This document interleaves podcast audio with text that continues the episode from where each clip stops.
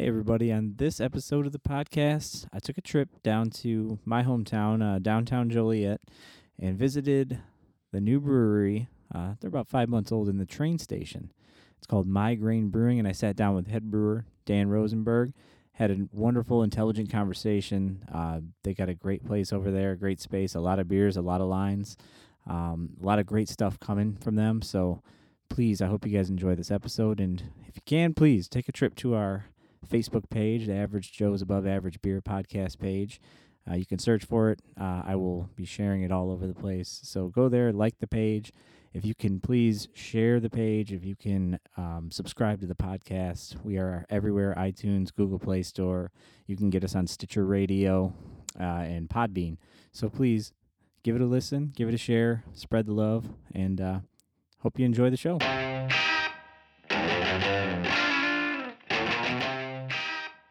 All right, welcome into the next episode of Average Joe's Above Average Beer Podcast. I'm sitting here in the, uh, well, it looks like a side room here at Migraine Brewing in Joliet. And I'm sitting here with uh, head brewer Dan Rosenberg, right? Yeah, that's it. yeah, all right. So, Dan, say hello to the folks. Uh, hello, the folks. All right.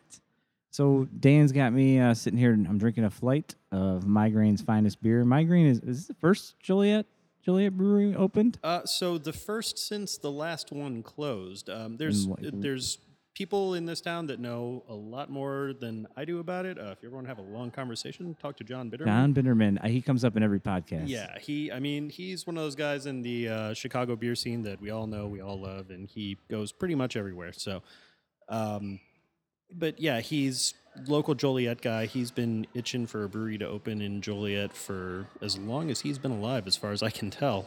And uh, from what he's told me, I believe we're the first brewery for about sixty years or so. There used to be, if you go back through the history, there used to be, I think, like five or six of them. Um, it's tough to tell, at least for me, because there's not a lot of good records, and one of them changed names about five or six times.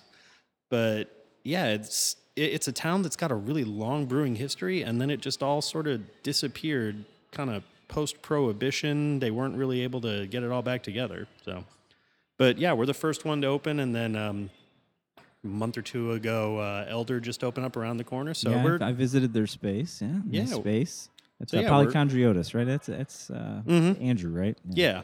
Hear great things about him. Yeah, he's a super sweet guy. Um, but yeah, we're um, you know we're happy to just kind of be bringing that tradition back to downtown Joliet. What better uh, place, though, you know, to bring tradition back in a, a building like this? It's crazy when you, uh, you know, the train station. That was the last when they when I heard a Joliet brewery was open. I wasn't thinking, yeah, be in the middle of the train station in downtown Mm-hmm. Joliet. So what's that like? What's that space like? What does that bring?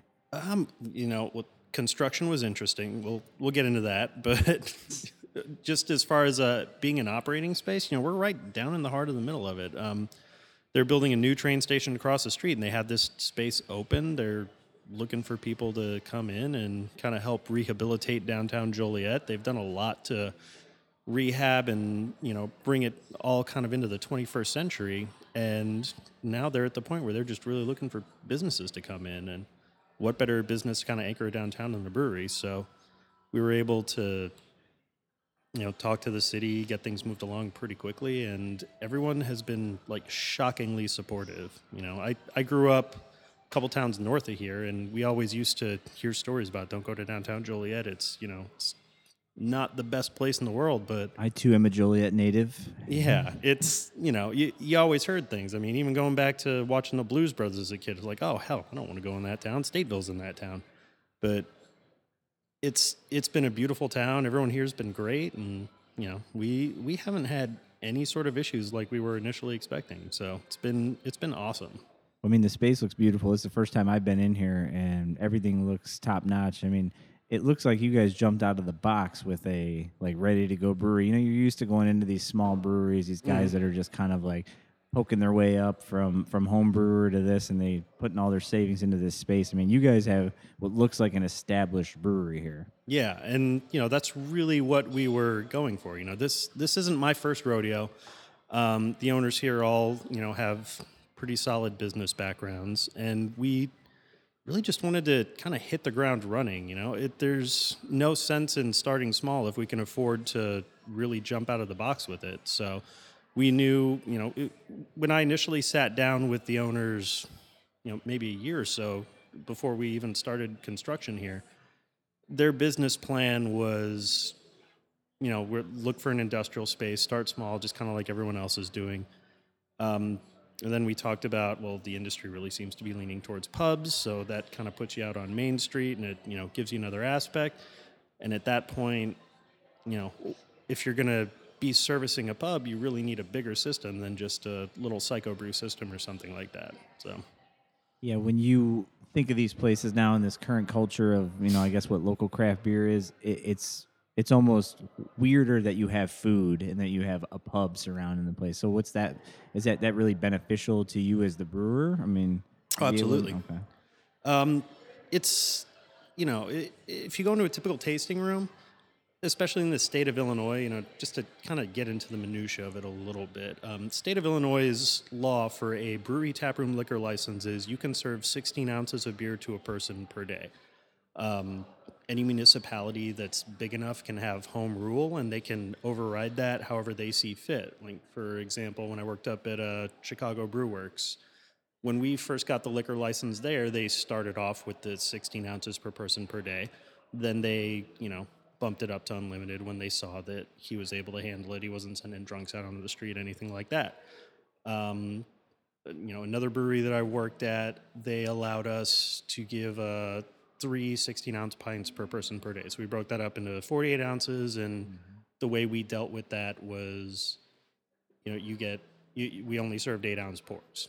So that way, someone has a chance to try a bunch of different beers on tap if they're not going to do a flight and go about it that way. But being a pub, people can be here, they can hang out for as long as they want, they can drink as much as they want, you know, provided they don't get drunk and we have to cut them off. You can pad their stomachs with your food. Exactly. And it's, I mean, it's just a much more fun environment. You know, you don't ever want someone to have to leave your place to go get food or go somewhere else. You know, you want them to, if they want to stay, be able to stay. and it's you know there's TVs here. I mean, it's got a pub feel to it. There's a plenty of space at the bar to sit down. You can watch a football game. You can you can do all of that. So, but on top of it, you're brewing your recipes of your craft beer, and it's just as good as any other these small tap rooms you're going to get in these local breweries, right? I mean, Yeah, exactly. And you know, that at the end of the day, the the pub is great. You know, I eat here every day. I love the food, and we really went out of our way to put together a solid menu, get a good kitchen staff. the menu's no joke. I mean, Yeah, I've heard it all around town too. I mean, it's anywhere from like people like my mom, you know, tells me, you know, that to friends of mine my age to the twenty somethings. You know, every, everybody, it, it's got a good span to it. You're getting the food and the beer all in one shot. Yeah, I mean, my mom will bring her mahjong group out here, which I mean, that's awesome. yeah, it's it, it's funny to you Some know the hardest folks on. Oh yeah, and you know you walk around a corner and see you know five or six Jewish women chatting around a table, and you're like, all right, I guess this isn't a joke You're like, all right, mom, take it Yeah. easy. This is my place of business. for sure. So tell me a little bit about the wheel in the sky that we're drinking right now. Yeah, so Wheel in the Sky is kind of a it's a rotating project we're doing. Uh, it's an IPA. The base beer is a IPA with lactose, vanilla, and um, just like a little bit of the hops will vary a little bit, and then we're rotating different fruits through it. So the first version we had on tap, we're almost out of it now, was uh, with guava, which a lot of people haven't ever really had a guava. It's kind of like a slightly berry esque banana flavor. Um, pops up more in beer than I see it on grocery store shelves. You do, yeah. You see it so much more in beer. Like a Hailstorm will have, uh, you know, they'll do the variations on their anniversaries and big releases of their IPAs, and it's something that I've grown to like a lot. I mean, the, the one we have right now is the Blood Orange. Yeah, right? the one we have right now is the Blood Orange. This is volume two. We just put this on tap maybe a week or so ago, and it's just been flying. But It tastes delicious. I mean, you really do get the lactose in it. I mean, I've Mm-hmm. had some lactose ones where you're not really picking it up. I, I, I don't know if that's a good thing or a bad thing, but, Mm-hmm. but this, I really like the sweetness of it. yeah, it's and the lactose really just kind of gives it that extra creamy aspect. You know, kind of beefs up the body of an IPA. It's you know, it's already got a bunch of oats in it, so it's already got a pretty beefy body as it is. And then the vanilla just kind of helps smooth out and give a little. It, it brings out other aspects of the fruit that you wouldn't normally get, and it brings out other aspects of the hop as well. We um, in this one we used Palisade and Mandarina Bavaria hops for the flavoring and uh, aroma hops, and it just plays so well with the blood orange. You know. it, it tastes phenomenal. So I think you did a damn good job with that. And then I just finished uh, the Iron and Steel, the double IPA. Yeah. Which before we we started rolling, we were talking about. It actually tastes like a double IPA. Like it almost, I almost want to say old school, but I mean it's not really old school. It's like a, it tastes like a double IPA. Yeah, old school, and Right. as much as Not- double IPAs are all of ten years old. Like you can almost see through it, and it's Mhm. still, you know, it tastes delicious. It's uh, it's got a nice bitter. It's got some bite. It's got a little punch to it. Being a double IPA, I mean, yeah, I the mean, booze comes through like it should. I mean, Yeah, and kind of going back to our you know conversation we were having earlier, you know, it, it seems like the current trend is to just you know make things as juicy and citrusy as possible, and you know people are calling beers a double IPA that aren't really a double IPA anymore, and it's you know.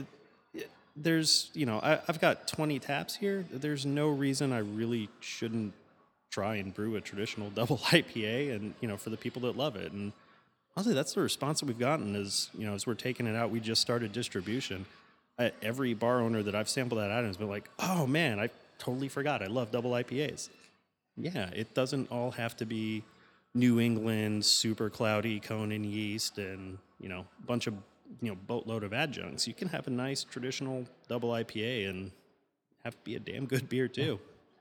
I'm only halfway through my flight, so I mean, there's more to come here. So now, Oh, I got just 13 kinda- more beers on Yeah, I tap. You're gonna try do. all of 'em, Oh, right? Hey, well, you got Uber come here, and does Uber? You got Uber here? Yeah, we got Uber. Okay. Local cab service is pretty great. So you basically you're talking like you, you have you have a nice palette to work with. I mean, Yeah. you can kind of paint all the pictures you want. Like you said, you got that many taps open. You do have uh, talk about the system a little bit. Uh, yeah, so we went with a ABE 10 barrel system, um, and uh, most places will go with a, uh steam jacketed version. We went with the direct fire. Um, difference between that steam jacket runs off a boiler. Um, you're running steam through a jacket on the outside. Direct fire is pretty similar to your homebrew setup at home with a pot. You've just got a big fire under it. Like a burner, huh? Yeah, difference is, you know, my burner runs on 20 psi of natural gas and could probably shoot a flamethrower to the moon. Um, but yeah, it's just a big flame chamber underneath, so it's all nice and safe and enclosed and pretty efficient. But reason we went that direction instead of a boiler is um, 10 barrels is the biggest system that we could conceivably fit in this building without starting to, like take roofs off and uh, combine floors, which the historical society would not have allowed us to do. Um, so if there's no room to expand, there's not really any sense in us investing in a boiler system and then throwing another, you know, 20, 30 grand on getting a boiler. Yeah, I mean, just going back there and uh, looking at the setup. I mean, it, it it's it's massive looking. It's it's so much bigger than what I'm used to seeing when I'm going to these breweries. I mean, it, it's it's very impressive. huh? Yeah, and I mean, in the grand scheme of things, it is not a big system by any stretch of the imagination. We're still very much on the small side of the scale. So it's just, it's kind of odd to think about, you know, everybody is starting so much smaller than this and then building up to where we're at. So you talked a little bit about it, but we didn't get in much detail. So you said kind of when you, you met with uh, it's Vince Yeah. and who who who else is in, involved? Greg. Greg. So you met with Vince and Greg over a year ago or a year before this all came Yeah. to fruition. So so how did that start? Um, so at my previous brewery, um, my assistant brewer told Are we me. naming names or are we just we're gonna leave them out? Uh, yeah, we'll leave them out. Okay, we don't, we don't need to talk about them. My previous brewery. If anyone's really curious, they can come and talk to me. we can make about it a trivia question. First person to email. The Yeah, where did I win a four-pack. Yeah, sure. Why not? Um, but anyway, my previous brewery, my assistant brewer was from Joliet. He said, "Hey, there's these guys that are looking to open a brewery down there. They're not quite sure what they're doing, but one of the owners wants to come volunteer. Do you want to have a volunteer come in?" Like, yeah, sure. I'll take free labor a couple days a week. That's great. So uh, turned out to be Vince, and he came in and you know did the typical thing where he's picking my brain and getting my two cents on everything, and you know eventually came to the point where you know we're shooting emails and phone calls back and forth. He's just constantly asking me questions, showing me all the blueprints, and it's like, no, you should change this, tweak this, adjust that, so on and so forth. And you know eventually got to the point where he was ready to quit his job and start supervising construction full time. It's like, all right, well, I got to stop doing this, but we're going to be hiring brewers in you know the next month or so. If you know anybody, have them shoot me an email. And you know, went home, talked to the girlfriend. I was like, yeah, Vince isn't working here anymore. You know, he's a nice guy. I'm going to miss him. She's like, well, aren't you kind of miserable where you're at right now? I'm like, yeah, I- not necessarily miserable, but I know that feeling. yeah, it's it, it was that point where I was just ready for a change, and you know, I I was at the point in my career where I was ready to take a step in the direct, next direction. The brewery I was at was not, so you know, after a couple sleepless nights thinking about it, I called Vince up. I was like, hey, you know, if you're still looking for people, I'll throw my hat in the ring. And then you know, went through the interview process and. Short version of the story is they hired me and I came on and spent the next eight months kind of supervising a construction site. Yeah, what was that like? You had to put on that uh, the other hat. Mm-hmm. So what's what's that like from a brewer's angle? You're just kind of like, well, you're trying to edit in your head, basically. Like this is where I need this, and this, is, or or is it just kind of like general contracting? You're just literally in here. Um, a little of both. Um, so you know, the brewery side of it was honestly the easiest thing to put together. I mean, I've been doing this for you know a few years at this point. I know what works all right next to each other. You know, I know the order that I want things in. I can tell you just looking at a system what's going to work and what's not. Um, but so really, like by the time I came on board, the system was already ordered. You know, a system this size has a decent lead time to it. Yeah, I had they don't just whip them up. no, not quite. And we were actually they ordered it thinking that we were going to be able to open. I, I want to say the original open date was like last April, but you know, doing construction on a hundred-year-old concrete building that vibrates every five minutes, and we had some slight delays. So For reference, what day did you actually open? Oh, sorry. Uh, we opened. So we were originally slated for like April of 2017. It wound up being August of 2017. Not, So, I mean- not terrible. I mean, Yeah, not awful. I've seen worse timelines. Yeah, it's and you know I, I don't know if they had an original open date before that. That's Hmm. just the open date that was slated when I was you were finally on hired board. on. Yeah. Um, but yeah, it was so you know dealing with the brewery stuff. I did my initial bit of work on it. Went through, read up. I had a week out in uh, Lincoln, Nebraska, which is where AB is located, just doing training with the brewery out there. Um, if you ever get a chance, Blue Bloods. It's awesome place. It's a owned by a couple of ex cops. That's the name. But really Makes great sense. people, really good beer. It's uh, it's a fun place to visit if you're ever out in Lincoln. I think they actually distribute out here now too. So Oh, really? yeah, Okay. I mean, Um, I don't know how soon I'm gonna be in Lincoln, Nebraska, but you never know. Like, you, you end up driving through some places.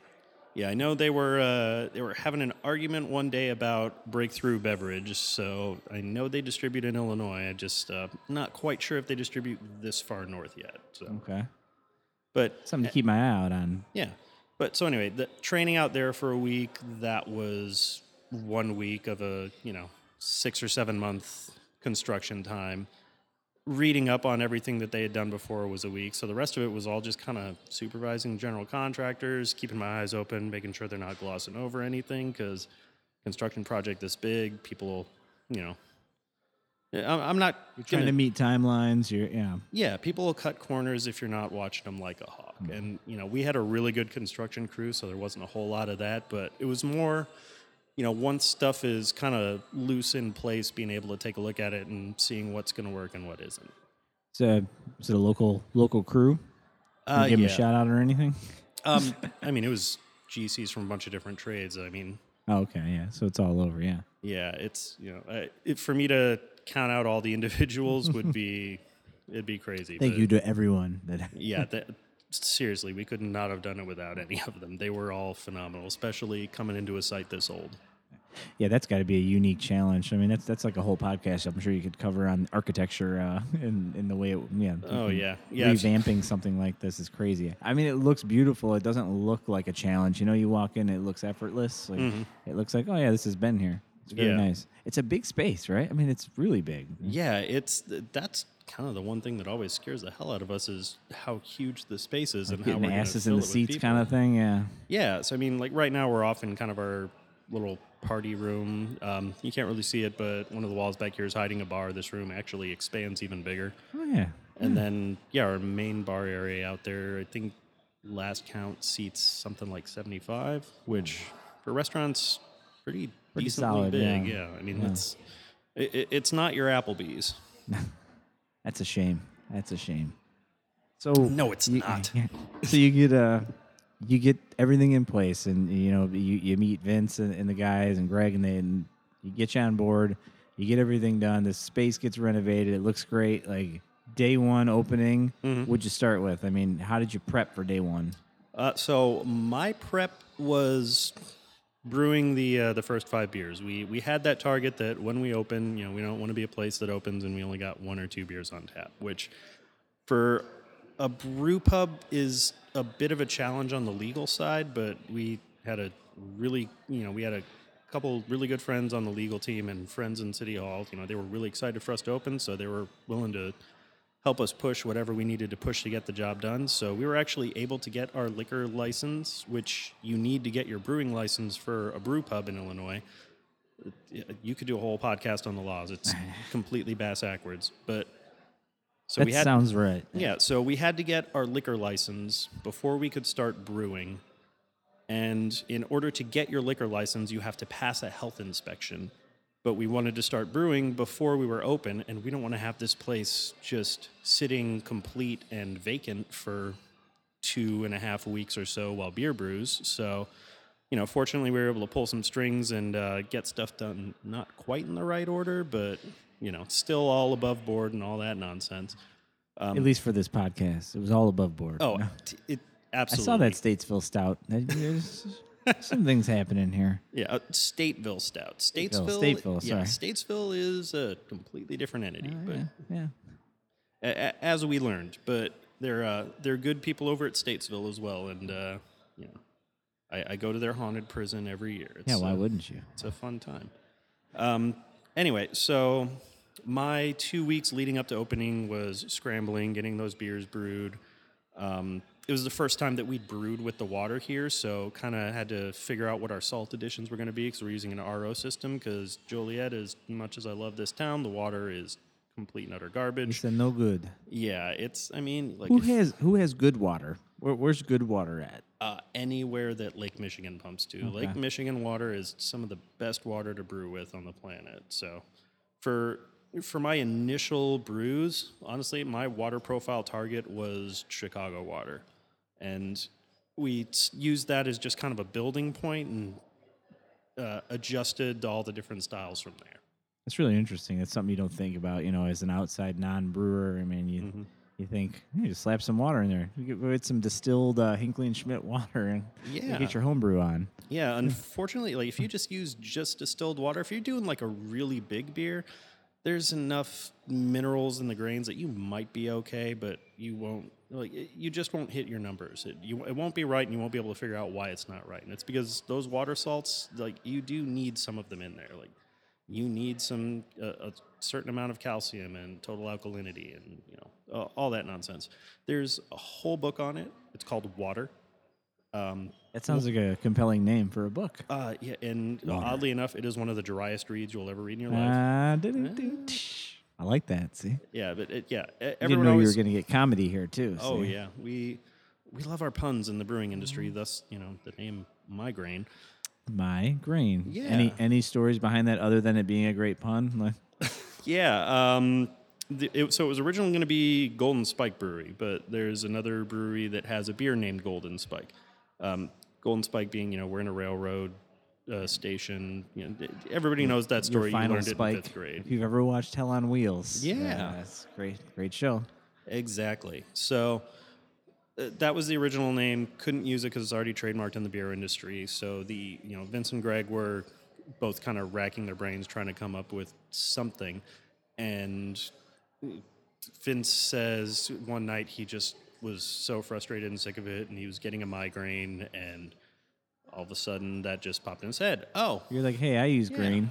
yeah, hey, migraine. So the name stuck, and that's that. The logo, where'd the logo come from? Oh, the logo is the train station. Right. I mean, is it? How did it come about? They said, you know, let's just do like a really dumbed down version of like the, you know, the almost like a skyline of it. You know, Yeah, more or less. So, um, you know, if you ever come here or look on our website, you'll see the top of the train station is it's this kind of iconic, it, like turn of the century building with three big windows, and it, it's been the center of downtown Joliet for as long as I think anyone in Joliet's been alive. It really is a beautiful building, though. I mean, you know, you don't think Joliet beautiful buildings and architecture, but this it really is. yeah, this this town has some surprisingly good bones to it. But our architect, we also um, it, his firm also does like initial branding and stuff like that, like a lot of design work. So we said, hey, you know, toss around some logo ideas. If we like something, we'll go ahead and use it. And he just said, well, you've got this beautiful iconic building. Why not make it your icon? And that's what he came back with. We went through a few different variations of it, but the one we stuck with is the one we liked.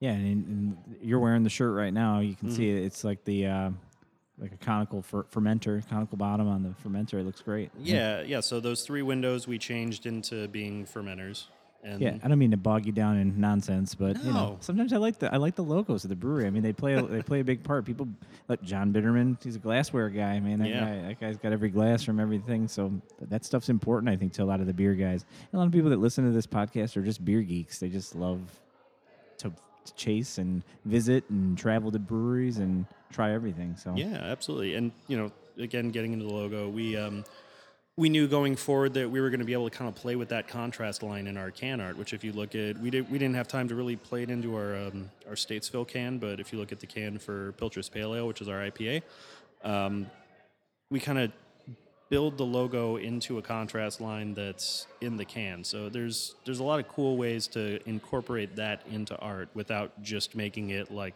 a cutout square logo that's stuck somewhere on something. Yeah, I mean, the whole space is, is very impressive, and especially being from Joliet, it's it's kind of a nice thing to to have been in, into craft beer for so many years now, and to finally have like a, a space where I can come and visit, and now have a meal as well. Um, so you got everything. You got you got your fermenters. You got your first day. You got five beers on the line. Mhm. Any anything crazy happened day one? Honestly, day one went way smoother than we expected. Um, so, you know, that two weeks I was brewing, but we were also hiring staff, getting them trained. You know, all of our day one staff, I made sure spent a good half hour with them talking about beer. You know, letting them know like these are the questions you're probably going to get asked by you know the beer geeks like yourself, and you know, here's how you talk about beer to maybe the beer novice. You know, there's going to be people that come in that are just excited something's opening in Joliet, but aren't necessarily craft beer people. So you have that tastes like Miller Lite? yeah, exactly. Yeah. So, weirdly enough, the favorite for those people was the uh, the cream ale, or sorry, not the cream ale. That was the one that we initially pointed them to, but they all eventually gravitated towards the saison, which is like that's something I never would have interesting, yeah. expected. I mean, our saison is it is very estery. It's you know it's got those definitely like fruity, like almost juniper pine notes to it from the yeast. So like it, it's something that I never would have put in front of a Miller Lite fan initially and said, "Here, this will make you like craft beer," but it's the one they eventually picked out for themselves, which was That's so strange because yeah, you used to like you said the cream ale. I mean, think about how many people have gatewayed from uh, Spotted Cow into Yeah, craft beer. You know, that cream Yeah, ale. and that's that's why we put it on that day one lineup. We knew, hey, this is Joliet. Uh, We're opening a restaurant that's also a brewery. We need people who are coming here not to be pissed that we don't have Miller Lite. So you know, we we threw that on initially, and then eventually we you know we came up with a Kolsch, which you know it's another kind of gateway beer, but Yeah. still a solid craft beer. And then now actually today, I believe is the first day we have on tap our uh, new Pilsner, which very solid old school Czech Pilsner. Um, when you nail a pilsner, though, it's it's it's something special because you know everything's bogged down in stouts and IPAs. You know, every, every- Mm-hmm. you're talking to the big craft beer all day, every day kind of people. So it's once you nail a pilsner like that, you're like, that's one of those things like you talked about with the double IPA. It's like, oh yeah, I forgot. Like this can be a good beer. yeah, like you know, Pilsner Urquell. You know, once it came out in cans and we stopped getting skunky bottles over here, like that very quickly became a lot of brewers' favorite beers because a well done Pilsner is it, it's just an awesome beer. But Pilsners have such a bad reputation here since you know Bud Miller, Coors, PBR, all those guys have just kind of you know taken a crap all over the style for the last fifty to hundred years. Yeah, it's it's something that I have heard uh, one way and then the other. Uh, in, in recent, you know, I like to listen to a lot of other podcasts and stuff, but I've heard other breweries and brewers talk about that may be a trend in the future. You might see a little bit more of the lager and pilsners and all that. Actually, Tom over at Penrose, he he told me no because it's going to be a lot, too much of a process for for a lot of those people and the lagering tanks and all that and Yeah, it's also, I mean, it is time consuming. Yeah. You know, if it's to be brewed cold for a lager, right? Yeah. Yeah, so the fermentation temperature, uh, so ales are typically between, let's call it 65 and 80 degrees, depending on what you're doing. Excuse me, how many esters you want to toss damn in there. it! You ruined the whole thing. I know. It's a good thing we have editing software. no, we're not is- editing that. Uh, No, yeah, sure, is- we're not. This is all raw. That's fair. Um, anyway, yeah, so it's you ferment lagers. The high range of the yeast I use is 55 degrees, usually fermented around 52. A little bit of a slower process for it to ferment, and then so that's two weeks, which is what our typical time in the tank is for most of our beers. But then we have to lager it for another three weeks, which is dropping it down to 40 to 45 degrees and after that has to come up for a diacetyl rest to at least 60 degrees for 24 hours. This time of year it's so cold in here that process of just rising up usually takes four or five days. Um, summertime it comes up a little bit quicker but and then crash it back down. So total time in the tank you're probably talking about six weeks when it's normally two weeks for an ale Yeah, you're just tying up space and Yeah. rotating things. Is I mean, what's how how tight is the schedule for you guys? it's fairly tight But you you got know. some space, but but you still you got beers that you need to have on tap, so you got to brew those, right? I mean, Yeah, especially like now that we're distributing, like there are now three beers that I can't run out of. If I run out of them, I've got an angry supplier and they've got angry customers. you know, we run the risk of losing tap handles at places that we're, you know, selling our beer at. So it's almost like you've done this type of thing before. Because I was just want to talk to you about distribution. So so where did that where did that start? Um, so this system, we knew it was going to be just a little too big to really produce for a pub. So we knew we were going to want to distribute just, you know, so we can keep moving things along at peak capacity and peak efficiency. That and honestly, like for and this holds true for any brewery. It's not like I'm spilling a secret. We make most of our money in our own tap rooms. We're selling the beer at retail there. That's how we stay afloat.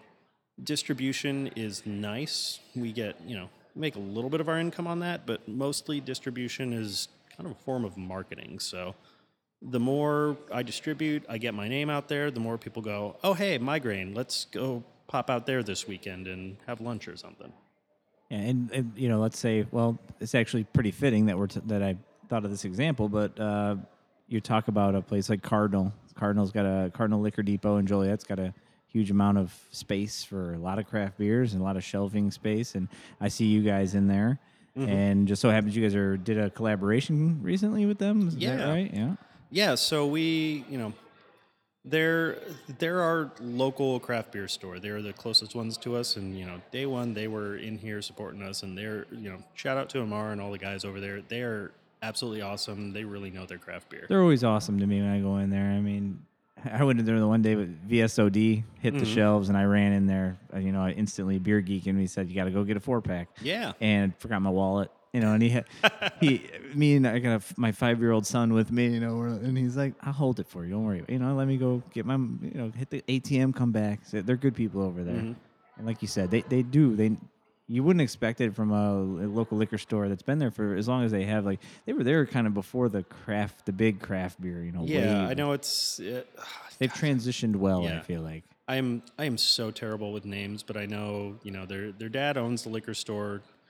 He's run it for years, and you know now his sons are kind of leaning into this whole craft beer thing, as he calls it, and doing really well with it. So it's it's become kind of a multi generational family business over there, and you know for a liquor store that's a kind of franchised sort of place, it's really interesting to see what they've done with their version of it. Right, it's kind of cool too because for me, you know, I'm just not used to that scene in in my town. Usually, I mm-hmm. like I got to go to iron and glass, I got to go to you know get out to open bottle or get get to, get to these bottle shops.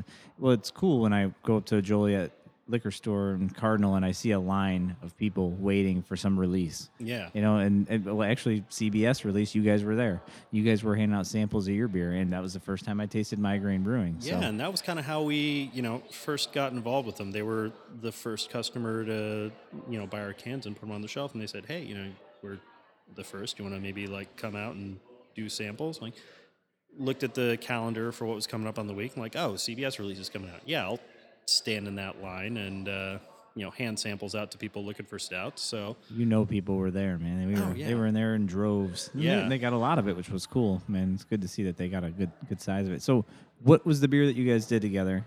Um, so, well, just to back up a little bit, the beer that they really were flying through was Stateville Stout, which is our chocolate stout. It's really big, sweet. Is that what you just brewed?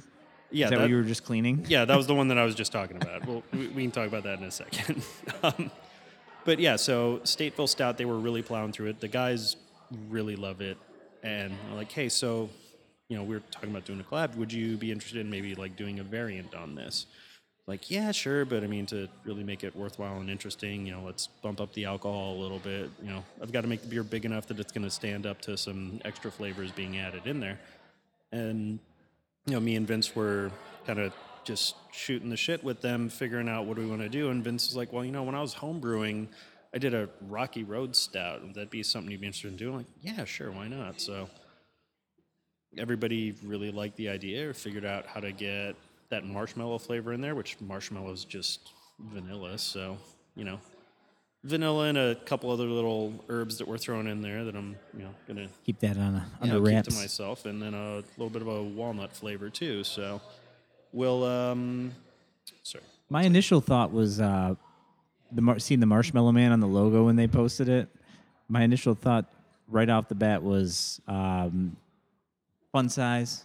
Um, yeah, Yeah. I was thinking Pollyanna fun size. I was thinking, um, oh geez, what are some of the the uh, Dino S'mores from uh, off color like that? It, very exciting to see that on there, and plus the Marshmallow guy is awesome. So Yeah, we you know hopefully we made it different enough that I'm Yeah, not going to get a phone call with a cease and desist. But ev- every brewery I've talked to has had some version of this. You know, Pineapple Express at Workforce. Yeah. Uh, I think uh, Captain Sirius was uh, that West Coast that uh, Hailstorm did. They end up changing it to Pacific Rim eventually. You know? yeah, well, you know, if it, it helps to at least call and ask first, because nine times out of ten, no one's going to say no, but they're going to be pissed that you didn't ask. It would actually with it was our first cease and desist that we got here, and it's why I was a little touchy about the Stateville, Statesville earlier. Um, Oh, So when the Cardinal Liquor guys initially made that post, they he guy mistyped and he called it "Escape from Statesville." Statesville is a haunted prison that you know we all know and love. It's been a local institution for years, but they've built that brand up, and rightfully so. They want to defend it, so we immediately got a phone call from them, like, "Hey, what the hell's going on? You got to change this." Didn't amount to you know legal action or anything like that because we're all local people. We're all able to work stuff out. But yeah, I mean, it, it like Stateville. Yes, Stateville. And then they're like, "Well, hey, just so you know, state of Illinois owns the uh, owns Stateville Prison." Like, well, according to the U.S. Trademark Patent Database, they don't own shit. So, and, and unfortunately, that's what I have to go off of. So, Yeah. it's one of those things where uh, you tried, man. yeah.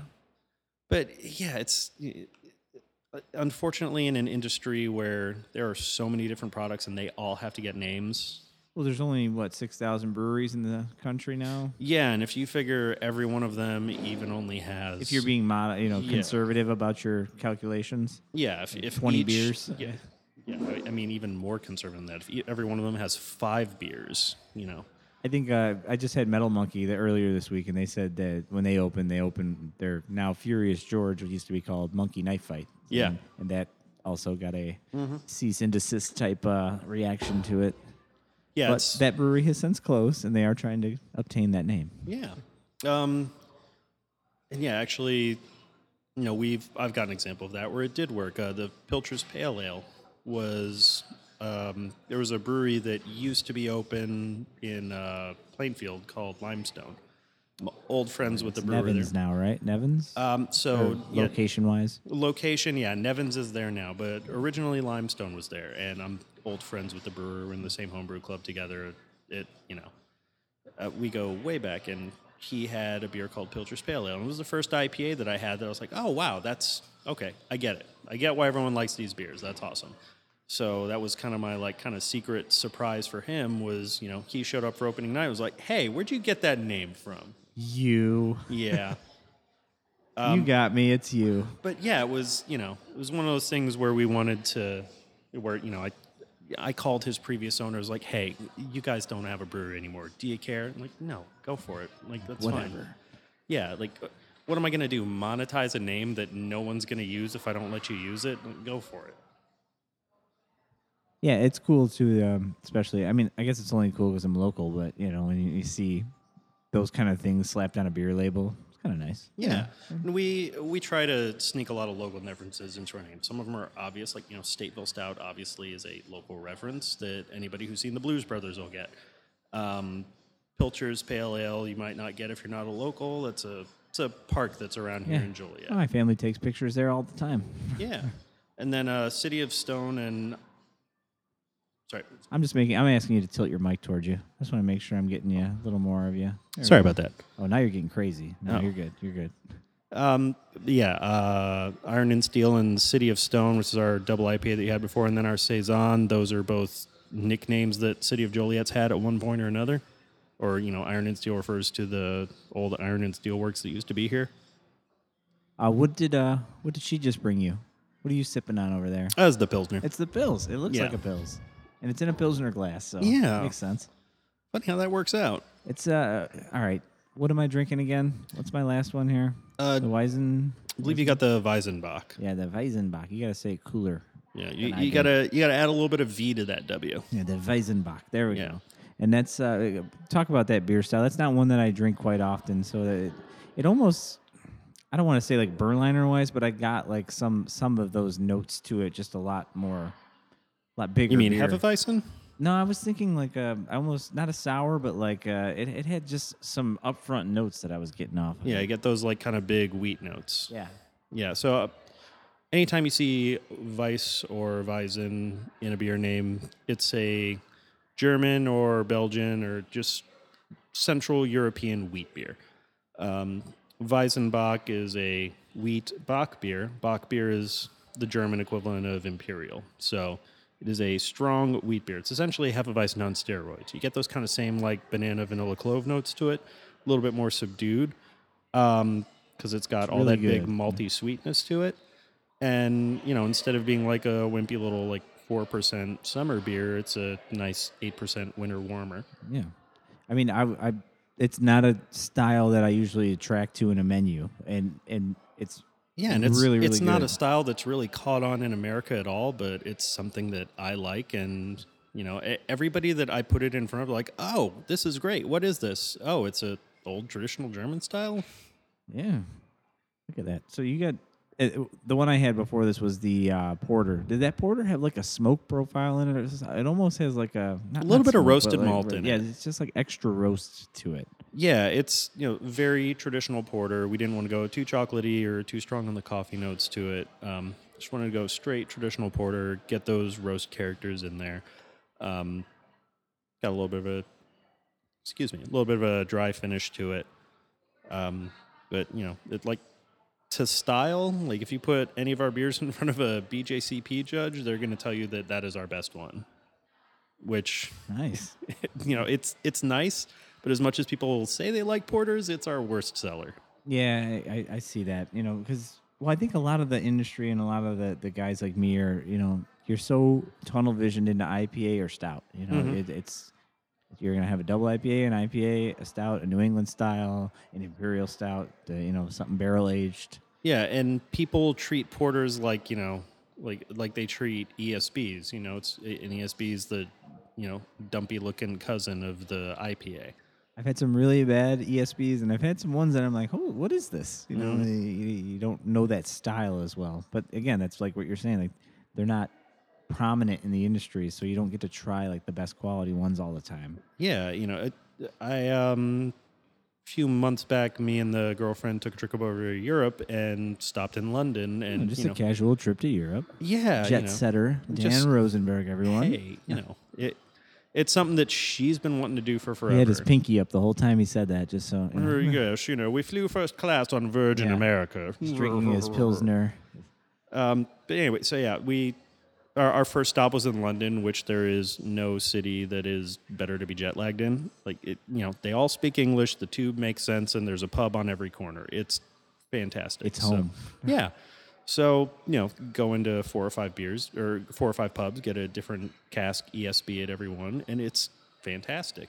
We just we just before, don't do them Before you over go farther, the, the, explain uh, cask. I feel like uh, you know a lot of people that are going to listen to this aren't aren't deep into it. When I hear the you know ask what's on cask today, that that's it's more like a warmer serve of it. or- I Yeah. mean, So so when you hear people bitching that they went over to London and the beer was warm, typically it was served in a cask, and it's not warm. It's just you know it's not 32 degrees like like, people are 50? Used that- to. yeah, that it's usually at right? about 50. It's just in you know it's it's kind of white wine drinking temperature. You know sometimes it'll be up at room temp, but you know it it really depends on the beer. okay. Um, but cask beer is beer that is naturally carbonated in the serving vessel.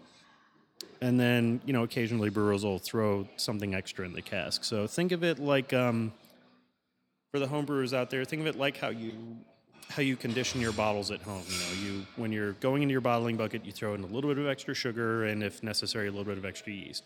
Then you throw it in a package that's sealed up. Well, that yeast is going to create a little bit more alcohol but it's also going to create carbonation. And since you're in a sealed container at that point, that carbonation has nowhere to go, so it goes into solution, and that's how people have carbonated beer since you know the beginning of carbonated beer. You know, we didn't always have the ability to force carbs, so that's how we did it. Um, so when you're doing it in a cask, that's really just the traditional way of doing it. Um, natural carbonation does have a little bit of a different flavor to it.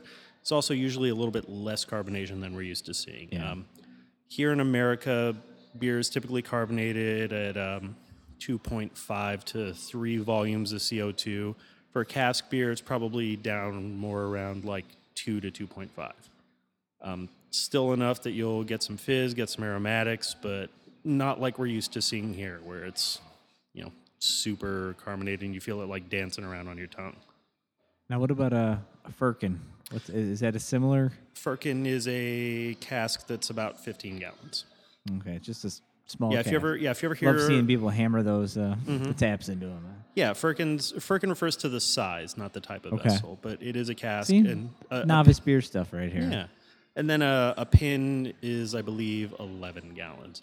There's a little bit of variance from country to country, manufacturer to manufacturer, but I've seen some some fun stuff in like Firkins. I walked in, uh, I think Alter Brewing one day in Downers, and they had like a almost like an infusion piece on the outside of the the the Firkin. So the line was running through basically like this infuser of uh, uh, like jalapeno, you know, some sort of a pepper mix. Uh, okay. Was it, a, comes was it out like a. Randall?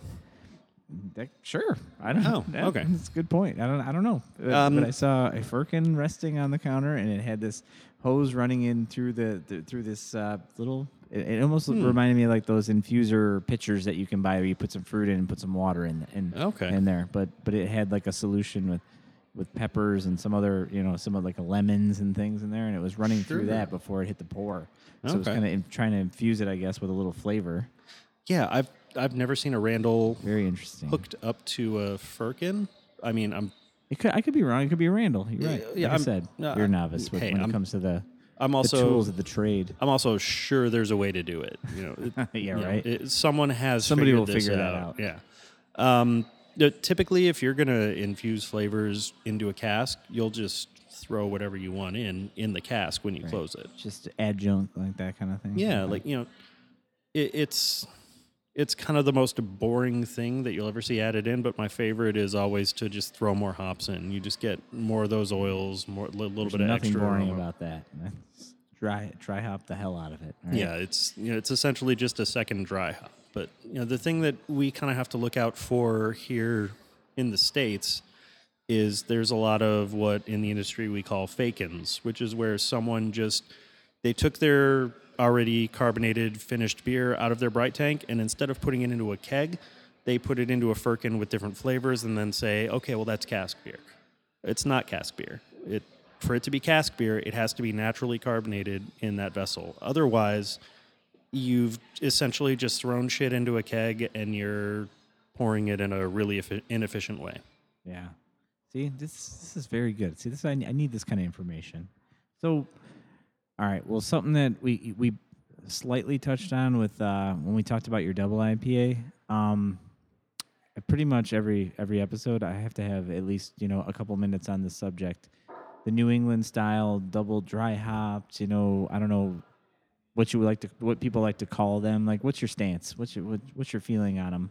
Um, hey, I mean, the first time I ever had Heady Topper, I thought it was great too. It's great beer. But Yeah. yeah. But I mean, they, you know, them and you know a few other breweries out there, um, Treehouse yeah, and Treehouse and all them, yeah, they they pioneered this style. You know, it's every beer style came from somewhere. You know, I'm not going to fault other breweries for jumping on this style. I think it's a great, tasty style. You know, Yep. West Coast IPA came from a couple breweries out on the West Coast that were like, hey, we've got all these great citrusy hops and we love Maris Otter. Let's Look at that dank, you know, give me some of that that dank on the end. Yeah. Yeah, exactly. So, you know, as far as everyone around doing them, you know, I, I see, you know, as with all booms, you see a lot of people doing it well. and You see a lot of people doing it poorly. That's the thing is people get blinded by what the thing is, but not the execution of the thing. You know. yeah, And it's and right now we're at that point where unless it's a New England style IPA from a brewery that I trust to do it well, I will typically avoid it. Because, you know, like I said, there's a lot of really bad ones out there, but there's a lot of really amazing ones out there too. So, yeah. I think I think like Noon Whistle probably got me my first. You know, I mean, aside from Heady Topper, uh, you know, Mhm. it's a, a, legend like that. You know, but but Noon Whistle when they started doing their gummy series, that was kind of like my introduction to it locally, where I could buy it off a you know right at the brewery. Uh, but it's kind of evolved for me from there. I mean, and I'm still in it. I still like it. I still love like what Mikerphone's doing, and Yeah. you know a lot of the, that more brewing out in Villa Park. I like some of the double dry hop stuff that he's doing out there. Um, but I've gotten so many. It's a, it's like a you know it's it's a very polarizing topic. I feel like in, in the beer world, Mm. people love it, and most people love it. I mean, in most of your normal day to day craft beer geeks, they like the the New England style. But you talk to some of the brewers, and they're kind of like, eh, you know, I wish people would stop. You know, I wish people would, or or execute it better, or not use it as a crutch, kind of kind of thing. Yeah, you know, there's you know, there's so many places that do it well or you know, don't quite understand what makes a New England IPA New England IPA and they just, you know, do what they think it is and don't really put the work into, you know, actually figuring it out. You know, the the running joke a lot of brewers will say like, "Oh, it's just an IPA with flour in it." No, it's it's not. That's that's not what makes it what it is.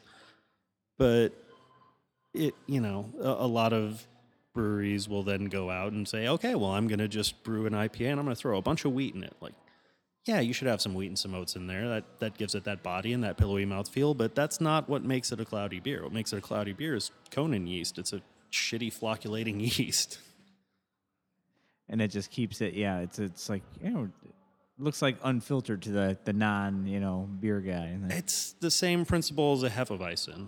You know what makes a hefeweizen cloudy is really crappy yeast that just doesn't drop out of suspension. It's you know it it creates great flavors but the side effect is you get something that's kind of gross uh, you know just really cra- cloudy looking. All right, so so that's that. We got that out of the way. Let's let's talk a little bit more about migraine itself. I mean, uh, you got you got things on the horizon you want to you want to talk about. You got beers coming down the line. I mean, are there certain styles you're gravitating towards? Do you have a barrel age thing coming anytime? Or, yeah? um well, yeah we you know, that's a hot button. Uh, yeah, we, we actually just did a collaboration with a local homebrew club uh, called Pale. They're the Plainfield Homebrew Club. Shout out to those guys. oh, okay. Um, we just did a barley wine with them that, you know, every year or so, all the members pitch in. They buy a barrel from uh, one of the big local group buys and find a local brewery to collaborate with. Um, this year is the first year I was open, so they chose me. I'm going to take part of that batch, put it in their barrel, and then the rest of the batch I'm going to put in my own barrels. They'll, you know, we'll sell them theirs, and uh, Do you we'll have get our share. Do you have barrels hiding around here? Yeah. Is there some like like some secret storage we didn't see when we walked through? Yeah, Okay. they, they were in back. You just didn't see them. I didn't see them. All right. What do you- I've also um, the Belgian quad that's on tap right now. Half of that batch went into barrels. Um, let's see what else. Gonna you know it, uh, the the unfortunate thing is it takes time to do these things. oh things. yeah. Um, a lot of people were showing up to our opening weekend like you don't have any barrel aged stuff on tap. What the hell? Like yeah, that- That's it takes like uh, nine yeah, months. uh, uh, I don't know. I would question that person for asking that question. Yeah. you know what I mean. Like, yeah, but anyways, go on, go on. Um, but yeah, right now the plan is once a month we brew something that's going to go into barrels. So when that time eventually comes around, once a month we'll be able to do a barrel release, and we'll always try and time it so it's seasonal. Like for spring, summer, I know somewhere in there I'm going to have a gin barrel aged saison on tap. You know, we're not just going to do the typical bourbon barrel stuff. We're going to try and keep it fun and interesting. Yeah. now, do you? Uh, I'm not. I should, probably shouldn't ask if you get into. I'm sure you like uh, some forms of sours, uh, things Yeah. like that. I mean, is that is that in the in the works? Maybe. It's, I mean, it's Something in the wild. plan. Um, I'm a really big fan of the traditional sours, not the kettle sours. We'll we'll do some kettle sour stuff. uh, You know, Can you talk about the difference between the two? Because even for myself, I mean, I'm I'm a little difference between a kettle sour versus a traditional or a wild ale. Yeah. Um, all right, so I'll give you the two kind of flagpole examples of the two. Um, good example of a kettle sour would be a Berliner Weiss. Um, it is it's very tart, but it's very one note. Um, the process is you you know you go through your typical brewing process and then you add your bacteria into the boil kettle before you boil let it go through do its thing create lactic acid and then you boil it off um, the reason a lot of breweries in america will do kettle sours is because it's since you're then boiling it's safe to use the rest of your brewing equipment. You don't have any live bacteria in there. Um, but if you want to really get into it and do the other flagpole, which would be, I would say, I would say a gueuze is the other big flagpole um, sour on the word other drives side. me crazy. Goose, goza, goes. Like, I've heard it called so many Uh, things. well, so you're talking about different beer styles. Are they? Uh, go- So goza is different than a goose. Yeah, uh, goes. It's like Sorry. a geese and a goose here. I mean, Yeah, um, so G O S E, that's another kettle sour. It's a kettle sour that's brewed with sea salt and coriander. which you can find in a lot of shelves. Like there's there's some local. you know, Yeah, Anderson Valley does a blood orange gose. Yeah, it's yeah. you know it's tasty, it's fun, but again, that sour element to it is very one note. The more the traditional long sours, those beers get brewed. Um, they'll usually get pitched with a wild culture. In the case of a gueuze, it'll be a completely wild inoculation. They'll just you know leave it in an open tank overnight, and whatever floats in there floats in there. Um, but generally, it's yeast along with uh, Brettanomyces, which is another form of yeast, Pediococcus and Lactobacillus. Most people see that as Brett on certain things. Yeah. but- yeah, yeah. If you ever see Brett, stands for Brettanomyces. It's just uh, you know, in the yeast family tree, Saccharomyces is what most alcoholic beverage are done with. Brettanomyces is its you know dumb redneck cousin. You know, creates those kind of weird like horse blankety flavors, but Brettanomyces has the added benefit of pulling out some off flavors that regular yeast doesn't use, which is why it's used in sour making. Um, so anyway, that that longer process, like if you're going to do a real traditional Belgian gueuze, it's a three year process because it's a blend of one, two, and three year old beer. But it really takes that full first year for those barrels or whatever you're fermenting in to really kind of come into their own and for the flavors to finish developing. Otherwise, it's a constant back and forth in the culture of creating like kind of a weird, snotty, gross, off flavory flavor. Then the Brettanomyces will clean it up. Then it just it goes back and forth until it finds its equilibrium. But that equilibrium is much more deep and complex than your typical kettle sour. So is that um, you hear the word like spontaneous? Yeah. You know. Okay. Spontaneous is a it's another way of saying wild. It just means well, wild in America doesn't really mean wild anymore. It means those yeasts are traditionally wild, but spontaneous means you threw it out there in an open tank and whatever landed in it, that's what fermented it. Now, you know, it's that's the legend and the lore behind it. The real truth is if you go to gueuze breweries in Belgium, yeah, they're thrown in open containers and whatever yeast and bacteria falls in falls in, but they're open containers in breweries in spaces that are Controlled inoculated environments. they're not controlled environments. I mean, they still open the windows and all that, but it's it's breweries that they've been brewing these beers for forever. All these bacteria, like it's in the beams and the floorboards, it's in everything already. It's already in the barrels that they're going to be using. So, you know, it's it, maybe the first couple times it was really whatever fell in there, and I'm sure some stuff still flies in through the window and you get some wild yeast strains, but really that's what's happening now. Back in the day, it would be from valley to valley, monastery to monastery. They didn't have yeast cultures that you know you could just go buy a pitch of like we do now.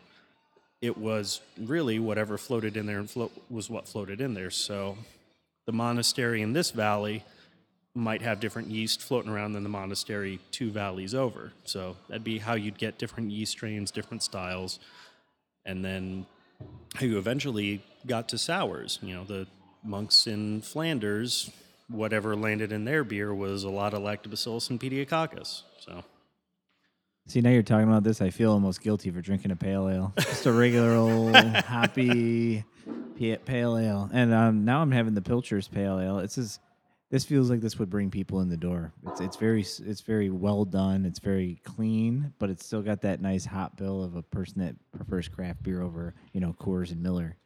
Yeah, and again, it's it's just a solid IPA. You know, we didn't want to come out with you know it- this was one of the first five beers that we had. and You we could crush that beer. I mean, you could Yeah. in the summer playing bags, you know, in the middle of a parking lot at a you know a Soldier Field or something. You know, you could have three or four of these. You'd be good. Yeah, and uh, honestly, this is the batch of beer that I have done the most changing to from batch to batch, and I'm the only person that notices.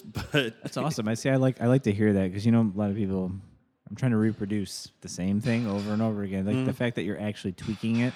Is, Mm. yeah, it's nice. Yeah, I mean, you know, once we get to a certain point where we're happy with it and we like it, we'll stop changing it. Like the Stateville Stout, that beer stays the same. Like we we're happy with that, we're fine. This beer, I you know, truth be told, I absolutely hated the first batch. I talked to the owners about possibly dumping it, but you know, no, we no. no, we uh, anytime I'm gonna dump something, it's gonna go through the entire process and get on tap, and then we're gonna dump it because you never know what's gonna change from process to process, um, or even just the difference between a uncarbonated beer and a carbonated beer. It like that one little aspect is a world of difference, but you know, we threw it on and I was like, all right, it's fine. It'll, you know, for our opening batch of pale ale, this will, you know, tried it out with a couple different people I knew were big IPA fans. Like, yeah, this is fine. You know, you don't have to dump this. So we know it's not your best work, but We know you got more more in the tank than that, but yeah. So you got all this you got all this going now. You got this big space, this beautiful place. They got food. I've heard a lot about the food. How familiar are you with the food? I mean, I I'm eat it every day. I don't want to ask the brewer about the food, but I mean, I got to. I'm telling you, I've heard so many good things about eating here. Yeah, it's, you know, me and the chef kind of have a running joke that everybody comes up to him and tells him how great the beer is, and everyone comes up to me and tells me how great the food is. Apo every time. Yeah, it's, you know, he, he'll show up on Monday. Like, Now is he cleanly shaven and you are fully bearded? He, he's got a little bit of fuzz on there, Eh, but that's not much. yeah. Yeah, I could see. I could see through your eyes it wouldn't be much, even if it was like you know lumberjackian. But Yep. so so food, food, good reception, and obviously you said you've been sampling it, obviously for quality purposes. Not Oh, of just- course. Yeah, yeah. Okay. Well, that, you know, I, I work at a restaurant. I got to eat something for lunch. Yeah. Right. Um, but yeah, everything, you know, we we really went out of our way to make sure it's. It's uh, not run of the mill tavern food, you know, uh, as far as I can see from the menu. and you know if if me and the owners we kind of had that conversation initially when I came on board and even before when it was just me and Vince talking back at my old brewery. Um, you know you can you can open a brew pub and just have the you know crappy frozen US foods thrown in a deep fryer and yeah we've got cheese sticks and hot wings and a couple crappy burgers. Or, but you really don't want to give people that excuse of you know well you know i'd like that brewery but the food's really crappy. Like no if we're gonna and also like if we're gonna be a craft brewery why would we not have well crafted food as well you know and you know i had a couple conversations with um, with the guys from Destihl when we were in our opening process and when they were opening their pubs down there that was something they focused on a lot too because if we're in an artisan industry, there's no reason everything about it shouldn't be artisan. It's again quality. I mean, you, want to make sure that your beer is quality, but I, I mean, just from talking to you from beforehand and during the podcast, you've mentioned multiple times of making sure that the staff on day one was properly trained as a server, not just as having beer knowledge, but also you know kind of the whole logistics of being a food slash beer server. So Mm-hmm. it, that attention to detail, I think, plays plays a lot into a place being successful and everything kind of tying together. Yeah, absolutely. Once, once you get that full mesh of, man, the food's good. Some pretty damn good beers on tap. It's like that- it's a pretty much a no brainer. If it's, Yeah. especially if you're in Joliet on Friday trying to figure out what you're gonna do tonight. I mean, it seems to work out quite well. So, uh, what other events you guys got on tap here? Uh, yeah, well, actually, coming up, we've got our first beer dinner, and I'm just gonna grab my. Just gonna. He's yeah, I'm He knows all this off the top of his head. He's not Oh. looking at his phone. A- absolutely. So we got a beer dinner. Did you guys play? Did you and the chef kind of play? You know, you play that game like what pairs well? Yeah, um, so previous uh, previous places I've been, beer dinner is always part of it. You know, Uh, whenever you're distributing, you'll always have someone who wants to do one. So I, you know, doing them once a month or so, I got pretty good at figuring out pairings. That and part of this job is also just having a good palate anyway. So Yeah, is pairing? Yeah, is that is that I have a good palate or is that trial and error? I mean, is it a little mixture of both? I mean, so I can tell you what I do, but really it varies from person to person. For me, it's it, it's really just having a developed palate. Um, you know, I I know my beers, I know what flavors are in them, and I can identify those flavors, and I know what's going to be a nice contrast with food. I know it's going to be a nice complement with certain foods.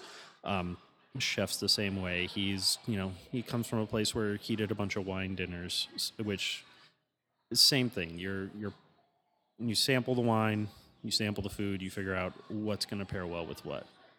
Um, yeah, it's a it's a really in depth thing. We you know before we even announced this, we had four or five meetings going back and forth trying different foods and different beers and just making sure that what matches up on paper really matches up with the food as well. So you got dates and stuff in front of you now? Yeah, yeah, a, you know, magic, A phone finally decided magic to of the turn on. interwebs. Uh, yeah, so February 21st, it's our first beer dinner. Um, it's 50 bucks a head, starts at 7.30.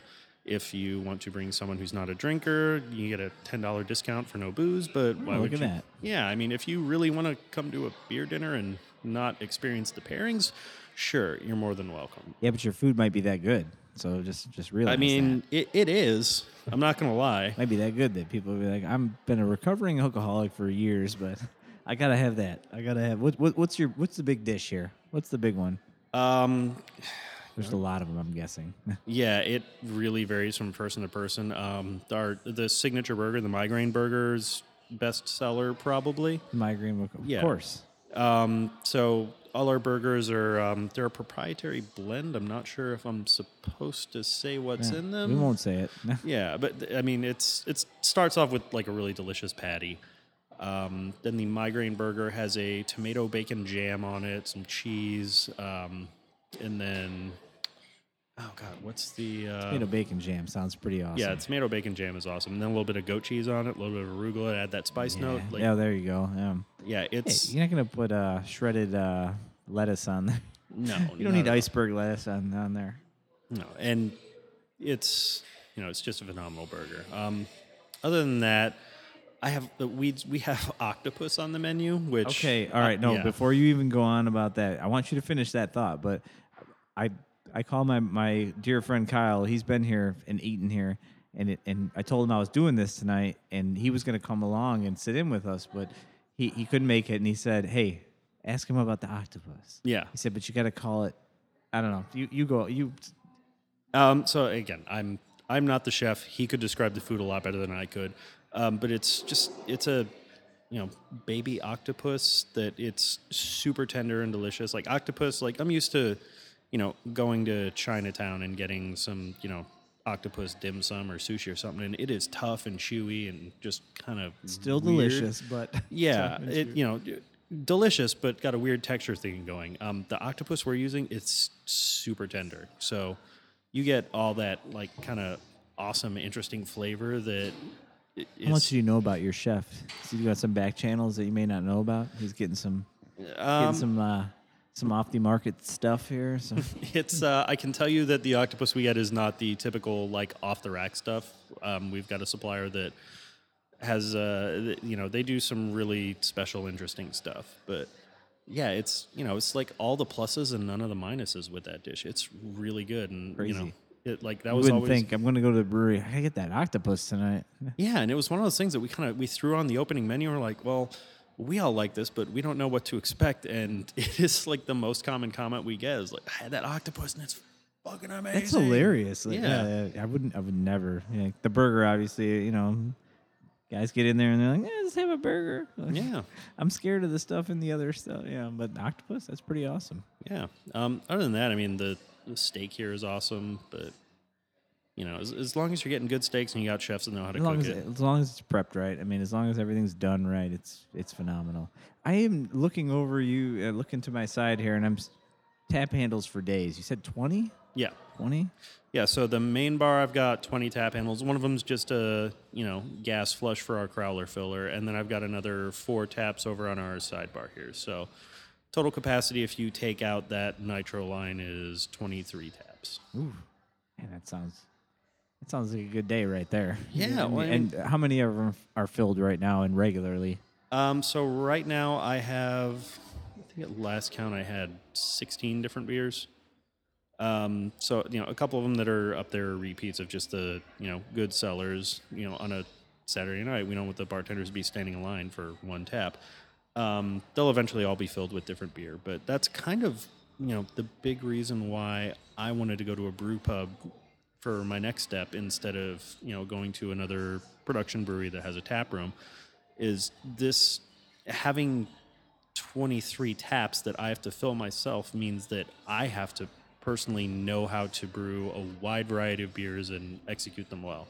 It's a great way to, you know, grow as a brewer and just really get good at your craft. You don't want 16 pale ales and then like two stouts and a porter, you know. Yeah, exactly. It's nice. It's nice that I can come in here and try the, you know, these German style beers. You said you just put the pilsner on. You know, there'll be hefties, and you know, it, it's it's nice to have that variety. Yeah, absolutely. So we talked a little bit about distribution. Let's talk to me about. Um, we talked about this a little bit before we came on, but the the fact that you can just buy a sixtel from you. Yeah. Yeah, Um, yeah, so, you know, the regular there's a lot of dudes out there with kegerators that are Yeah, that are average- thirsty for, for Yeah, the, the average Joe, such as yourself, can come in and we sell six barrels, half barrels. Um, just you know, ask the server what we currently have available. We don't necessarily always have everything, but we usually have almost everything we have on the menu available. sometimes kegs are like gold. I mean, you know, these Mhm. brewery, you know, they, they need those kegs, so it's like they they're a little close to the vest about. And the beer, the supply of the beer is not always vast enough to where they can be like, yeah, take a sixtel of it. Yeah, it, look, if there's ever something that I don't have enough beer of to, you know, lose a six dollar half barrel of, then I won't have those available for sale. It's as simple as that. Um, but you know, for the most part, we do our best to make sure that hey, if someone wants it, there's no reason they can't buy it. Yeah, if they like it that much, yeah, Yeah. be able to have it. Yeah, I mean, like our our most expensive half barrel was that Wheel in the Sky that we were talking about earlier, and you know, I think the second week it was on tap, I had someone just kind of jokingly ask, "Hey, can I buy a half barrel of it?" And we figured out the pricing on it. He was like, "Cool, I'll take it." Yeah, like, yeah, if it, like I'm brewing ten barrel batches here, there's no reason I can't spare a half barrel. yeah, simple. People to people, you figure the things out. You don't need to follow uh, guidelines and rules. Just you want that? Oh, okay. Let's figure out a way to make that happen. Exactly. Why wouldn't you want to sell your beer? I mean, you're fighting to get it on tap handles. You're fighting to get it into stores. I mean, why wouldn't you want people to have it in their garage? You know? And Yeah, I'm I'm not in the business of creating obstacles for people to have beer. yeah, nobody likes that. Yeah, So we'll, let's get into some of the dumb stuff when we wrap this up. So I'm real you- good at dumb stuff. Do you, do, do you have like a you know like your like a go-to beer, like your daily drinker versus like your like you know last day kind of beer? Uh, here or No, not just here. okay. I do yeah, want to get into a little more about about your thoughts on your own beer, but right now let's let's talk about some of the the stuff that got you into beer, and then some of the stuff that you can't live without, and some of the stuff that you just would be like, yeah, I could drink this every day. Yeah. Um, you know, as as far as the stuff I can't live without, I mean, I I like a wide variety. To me, that's the biggest thing. So as long as it's just as long as it is a well executed beer, that's my only criteria. Um, you know, I, it doesn't have to be perfect. Doesn't have to be the greatest beer on the planet. You know, not every beer is going to be you know your first Westy twelve, but I think you that reference just went over my head. you'll you'll get there eventually. It's Okay. is widely regarded as the best beer in the world. What, Um, explain. What, I'm sure people listening were going to be like, "Yeah, duh, Joe. You know, you should know that one." But Uh, Westy 12 is a um, it's an Abbey ale from Belgium, and you know for years it's been considered the best beer in the world. And you know to me that's that's subjective. The best beer in the world to you is whatever the best beer that your palate dictates is. But you know that being said, I've never had someone who's tried that beer and said, "Wow, that sucks. I don't want it." And how do I obtain this beer? So You go fly first class over to. yeah, you you can get it on the secondary market. It's not impossible to find, but it is kind of difficult to get. So it, it's it's an Abbey ale. Um, it is brewed by monks, and the only time that they brew this beer is when they need money. So if So it gets a little spotty in Well- availability. yeah, so the way that works out is they're in their monastery. If, hey, we need to, you know, replace the windows this year, it's getting pretty cold, pretty drafty. Okay, well, we need to brew, you know, 200 barrels of Westy to do that. That's what they do. You may have just solved the education issue in America. We teachers need to get together and figure out how to brew the baddest beer on the planet. And, Exactly. Hey, hey, guys, we need books this year. Yeah. okay, so that's kind of like your what? Your the best. That's that's like last beer that I'm ever gonna have. This is the one. See, to me, no. I think it's an amazing beer. Um, I absolutely love it, uh, but you know, it it, it is it the, the the way I would describe it is it's a flawless beer. There's absolutely nothing wrong with it. It is perfectly well executed every time I've had it. I'm Sure, someone out there's had a bad bottle, and I'm sure you're gonna get an email about it. But God, this guy doesn't know what he's talking about. MyGrain sucks. yeah, but it's you know it, it's a really good beer. Is it the last beer on the planet I want to have? No, that answer changes from day to day. So what about your uh, daily available at your local, let's say Joliet Cardinal Liquor? What what are you grabbing? Well, if if it's at Cardinal Liquor, it's going to be Stateville Stout or Pilcher's Pale. Well, once it's on the shelves, right? It is on the Uh, shelf. Okay. Oh wait, no, that's your okay. I'm Yeah. thinking of the collaboration. Okay. yeah, uh, Otherwise, Escape from Stateville. Um, you know, keep an eye on their Facebook and our Facebook. We'll announce it when it's coming out. Um, you know, right now I'm waiting on cans and all the uh, all the extra added ingredients to do their work, but should be ready. Hopefully, a little bit before the Super Bowl, if not right around. That's awesome. Yeah, that beer we brewed uh, after the dry hop secondary fermentation. It's gonna be right around the Super Bowl. I Yeah. was, I'm a I'm a sports guy. I mean, sometimes you run into people in the beer industry that like I don't know what sports are anymore. Like you know, because you guys run around so much and you're just so dedicated to what you're doing. It's hard to have time to sit down and watch. Uh, you know, Yeah, like honestly, football is the only sport most of us can follow because winter's the time 16 of year. Yeah, one well, week at a time. Like It's also winter's the time of year when I don't have four beer fests I've got to be at every weekend. You know, yeah, so you actually get a shot. Yeah, Yeah, I mean, it's hard for you to file 162 games of baseball uh, while you're yeah. I mean, getting I, ready for FoBAB or I something. love the Cubs. It was nice to be able to It's sit good. down. Always and feels better when I have a Cub fan in front of me. No. Yeah, we we try. Nothing against the White Sox fans. You should still listen, but Hey, y- you know, you are great people. got a nice know. farm system thanks to us coming up. But Yeah, and you know, God willing, you'll get a new general manager sometime yeah, soon. Yeah, Kenny will get his hands off, and uh, yeah, we'll see. Or who knows? maybe he'll luck his wanna- way into another uh, World Series. But hey, I don't want to be that guy. But no, but anyways, like you know, you don't you don't see a lot of that. You don't get a lot of sports conversation with your uh, brewmasters and things, you know, around. So just the time, the time's not there. yeah, I mean, for most of us, the most sports we get all summer is usually someone brings a frisbee to beer fests, and we'll toss it around Let's once we're done setting up. It's hilarious. Yeah. So That's all we got, guys. yeah, it, You got your monk beer. Mhm. I already lost it. Wes, uh, what was it?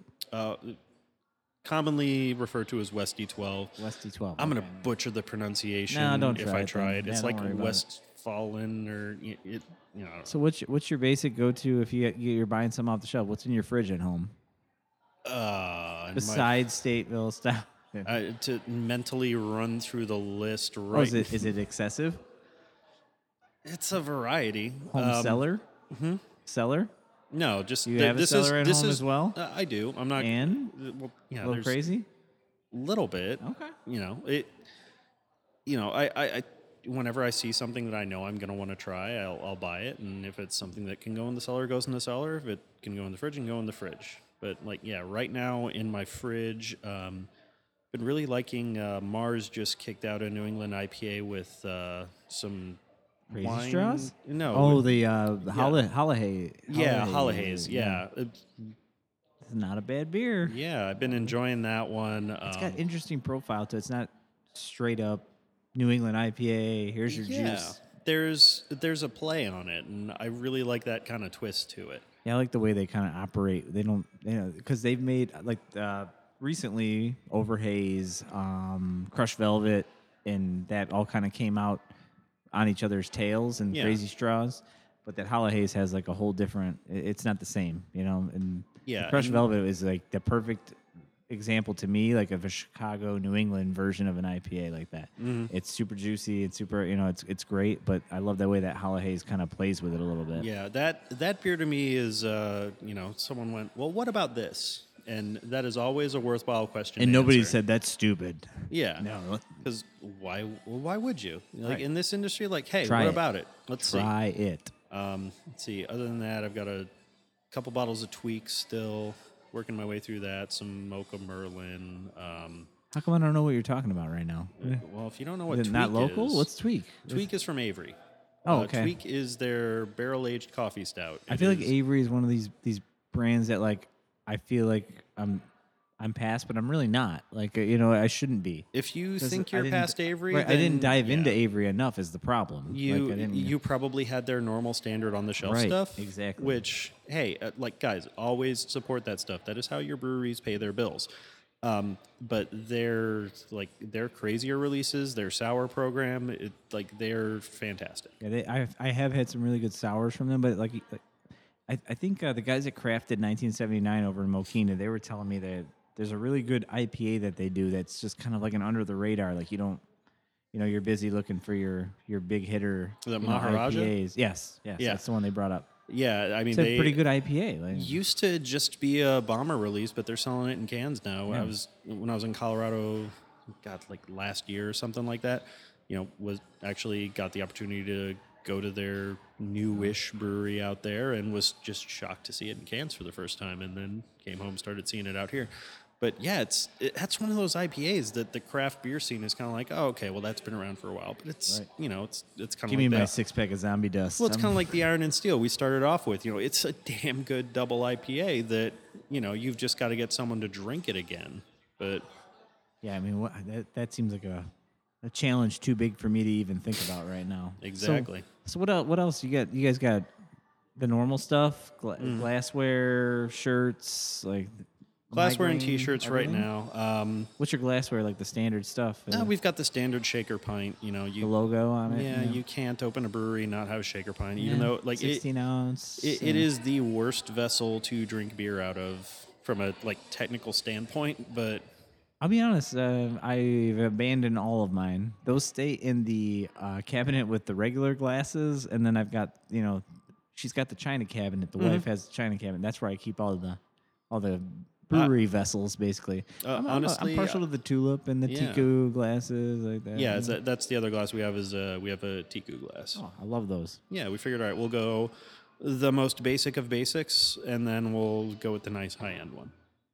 I've been liking the the style. What do you call these? These Uh, that is a Spiegelau IPA glass. yeah, I, so I've been really enjoying those. I mean, in different variations of like the Hop Butcher one that came out recently, and um Iron and Glass just did it when they did the collab with uh, Noon Whistle. yeah, Really like those. Very similar to, the, to this. yeah. So it like that that glass is actually I- skinny base, bulbous top. Yeah. So it just to- for everybody who's just listening, you know, pull over in your car and Google Spiegelau IPA glass, and once you've gone through six wrong spellings of Spiegelau, um, the glass itself, it you know has a bulbous top and then comes down in like a tulip, but then to a cone in the bottom. But that cone has ridges on it. Um, it's a glass that Spiegelau did. I want to say they did it with, well, with a brewery that gets very litigious, so I'm not going to say their name. Um, but it, those those ridges act to if you take a drink from it and then put it down, you can kind of watch the beer rip through those ridges and recreate the foam on the top. The idea being you get more aromatics from it, which is what you want out of an IPA. So it's it's a glass that's engineered to be the perfect IPA glass. Hashtag proper glassware. Exactly. All right. So what else should we talk about MyGrain brewing before we wrap it up? And we're about an hour and twenty five minutes in. I mean, I can go all night with you. I don't care. But but you know, I, I, you got things to do. Yeah, I mean, we, we can keep jumping around to all sorts of different aspects of Yeah. the industry, but I mean, you know, to, to me, most important thing, hey, come to our beer dinner, you know, support your local brewery. Especially if you're like within sniffing distance of Joliet, because I know a lot of the guys listening to this right now and the gals are going to be Romeoville, you know, Joliet, Shorewood, Plainfield. You know, get out here. Yeah. it's, it's it's definitely worth the trip. He's got plenty of beers on tap, and if you have an empty line on your home kegerator or keezer, he's got a solution for that as well. Yeah, otherwise, I mean, if you're looking for to go stuff, we got four packs of the Stateville Pilcher's Pale Ale. And Can I buy it right here? Yeah. I can get a four pack. Uh, Okay, you're gonna get me a four pack of that stout. That's I think I'm taking that home. The wife, Absolutely. the wife has been enjoying that stout, the stouts Sure. lately. So, Um, other than that, anything we got on tap, we'll put in a crowler. So, what do you have? 64 and 32s or uh, no, so we do the crowlers. It's a Oh, the 32 ounce can. cans? Okay, so you got the full spinner, spinning, uh, dancing party. Yeah, I mean, we still get people coming in like, hey, we fill my growler up. Well, Do you not do growlers at all? I mean, if someone comes in with a growler, we will fill it up, but we're going to just charge you the same as we charge for two crowlers. So why wouldn't you just get two crowlers? It's a Because you get the do you get the longevity of, of the crowler? I mean, not that it's long, but it you know it's longer than yeah. I, like I, I get that people a are like, well, I'm going to open top. it and pour a glass and close it, but realistically, once you open it, you've got 32 ounces. I mean, it's time to party. yeah, you, you've got 24 hours to drink it at most, and Stick some duct tape over the, the mouth for, for a half an hour while you're drinking that one. yeah, Because you're go- going to finish it eventually because the beer doesn't suck. So you're going to finish it. So yeah. I mean, 32 ounces. People are like, oh, that's too big. I can't finish it myself. It is two pints. 64 ounces is too can be too Yeah, big sometimes. 64 for ounces beers, is- but yeah. Look. 32 ounces is it's a Friday afternoon. It's not, Yeah. it's not even a Friday night. I mean, Yeah, 64 ounces is I'm going to go home and have a real good time. 32 ounces is I'm going to be a responsible adult. yeah, I'm going to do adult things tomorrow. Yeah. after drinking this. Exactly. I might watch The Bachelor tonight. I don't know. Like, Ooh. it's crazy. All right, so let's uh, let's give a shout out to, to Vince. I know Vince said maybe jump in, but uh, but uh, he he didn't make it. He didn't make it. He's busy. Yeah, that is that, that's the pressing the downside of uh, being one of the owners is you know when you've got a restaurant aspect, you're usually kind of stuck dealing with that. So I just want to thank him because uh, you know between him and you, you guys were very cordial to, to give me your time. To very uh, generous with the time. The place is great. The beer is great. Um, the setup is great. You gave me a quick little tour before we hit it. But again, like I said, anything else you want to cover before we before we uh, say goodbye to the the folks listening? Um, one other thing I'll say is if you live in the area, you know, best way you can support us. You know, right now we're trying to grow our wholesale arm. Ask for us in your local liquor store and your local bar. I mean, it like that seems like such a cheeseball thing to do, but it Yeah, but really act like goes those, a long act way. like beer people are shy. Yeah. I, I don't. I've been in many liquor stores and heard people, and myself included, walk right up to the front and be like, "Why don't you have noon whistle or why don't you have this and that?" Yeah, don't be shy. If you like MyGrain, tell them you want MyGrain in their store. Yeah, I mean, otherwise, hey, if you've not been out here yet, come out. Uh, Hey, if you come here Monday through Friday, I will probably be here. No, don't say that because it's right now. Hours Monday and Tuesday. Uh, yeah, we, we, we switched to winter hours because it's Chicago, and y'all don't come out when it's cold outside as much as you like to pretend you're tough. It seems like a like a prudent decision, man. yeah. And it's kind of standard, right? I mean, it's kind of standard in the industry. I know you guys have Yeah. food; it's a different. Like, honestly, most way. most breweries are closed on Mondays year round anyway. right? You know, we'll be open again on Mondays come summertime, but for the time being, Mondays and Tuesdays, hey, yeah, I get it. I live here too. I don't want to go out after partying Yeah, all it weekend. sucks, yeah, but, oh, there's nothing worse than being hungover and cold. yeah. It's a terrible combination. Yeah, hey, come out here, try the beer. Hey, if you think it's great, let us know. If you think it sucks, also let us know. I'm I'm down for constructive criticism. I've spent the last uh, about two hours with him. I'm pretty sure he can take it. I'm sure, pretty sure he can take it if you have an issue with one of his beers. Um, I know Facebook gets pretty bu- brutal sometimes with the craft beer industry, but Yeah, when wh- anytime you throw anything into that echo chamber that is the internet, yeah. it can be a little less than fun. Like, Sometimes it helps improvement, though. You never know. But Oh, yeah. just you just don't have to threaten his family or anything. oh God, yeah. We uh, we we've gotten some fun comments. Yeah. My my all time favorite complaint is somebody complained that my um, my cream ale, which clocks in at I think like a whopping 15 IBUs, was Okay. too hoppy. it's a little hoppy. Yeah. Just like, really? Oh, it's fine. It's fine. Like, you it- know, it- hey, we can't judge people's palates. You know, you, Mm-hmm. you can't. We, we're used to scorching our palates with you know anything Oh, yeah. from. Yeah, and as, as much as that's my favorite comment I've ever gotten, like, hey, awesome. everyone's palate's different. It was a little harsh. Mm-hmm. it's a little harsh. Yeah. 15 IBUs. Huh? There's actually a scientific scale for that. Yeah. to let you know that that's not true. But Mhm. um, so okay, you know, I, I wanted to cover this real quick, but Yeah, sure. uh, where are you canning at?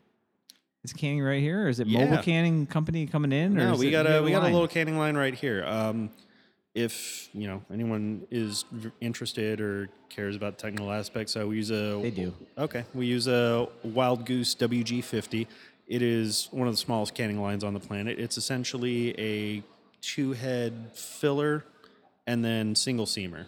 So whenever Four we do pack- it, perfect for four pack cans, huh? yeah, it's fine for four pack, 16 ounces. Um, but yeah, it's canning days are fun. They're long. It, you know, it's not like you you know would see at a typical big brewery where they just turn on a machine, dial it all in, and it kicks out 50 cans a minute. You know, we do about I think fastest speed we clocked at was like eight cans a minute.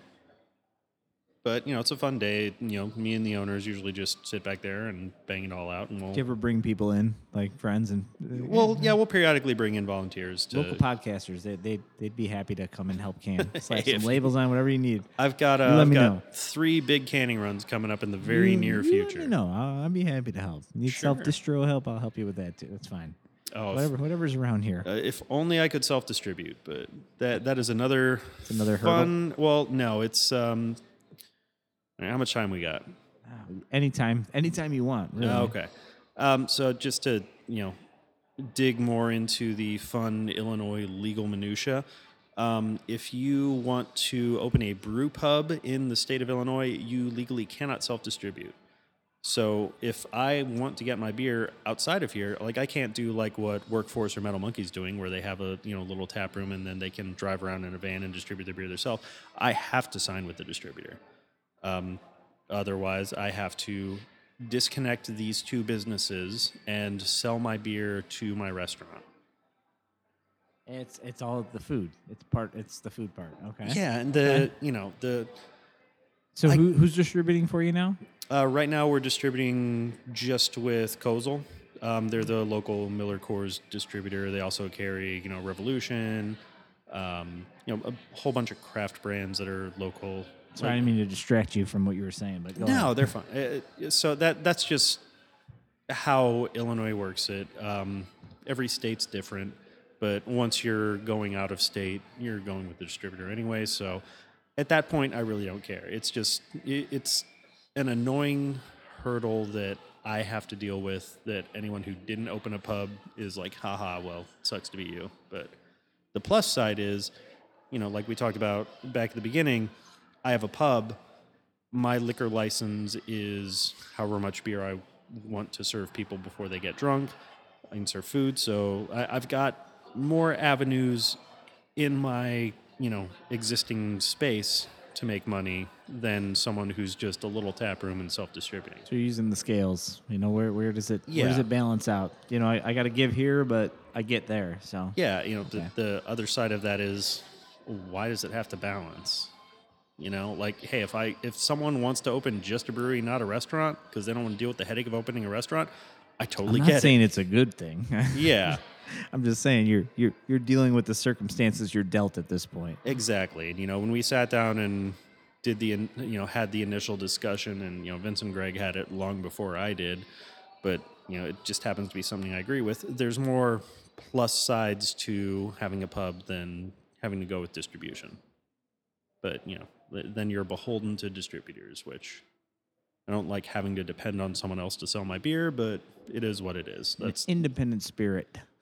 yeah. So- So on top of on top of all that, is there future? You got well, what do you guys have envisioned? I mean, how old are you guys now? You're not that old. I mean, No, it's not we've like only you've been been- here for two years. I mean, yeah, we've been open for all of five months. yeah, I mean so- to have cans in stores and like a reputable food menu that's being talked about on social media and on, in, in person. I mean, just Mm-hmm.